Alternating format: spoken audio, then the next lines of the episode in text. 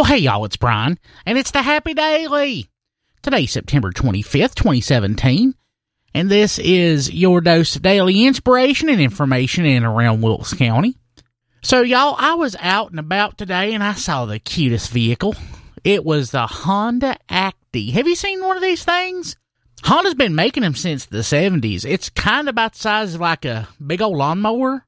It's got like a little flat bed on it that you could put like some five gallon buckets with some like dirt in them, maybe some water. It really looks like something would be in somebody's backyard that their gardener'd be using to get around the house. But the thing is, the thing's straight legal. It's the cutest thing. I know it ain't the far truck that I was talking about last week, how I think that that'd be good for me to drive around, maybe put out some fires, maybe deliver some pizzas with, but I really think this is the vehicle for me. When I weren't saving the day or saving dinner, this would be like the vehicle for me to beat around in. I could even put my Goose Control logo on it, and I could even take it to, on the job. I could put my Goose Control supplies on the back of it, and it would just be about the most handiest thing. I got room for my remote control boats.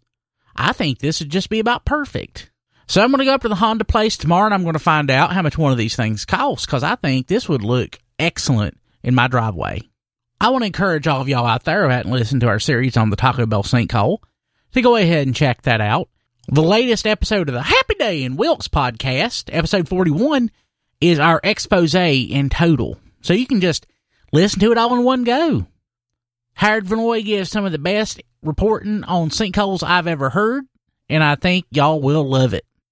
Let's go ahead and jump to the forecast for today, which is Monday, mostly sunny, the high near 83.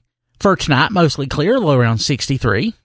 And for Tuesday, sunny with a high near 83. Well, that's been today's Happy Daily. I'll see y'all tomorrow.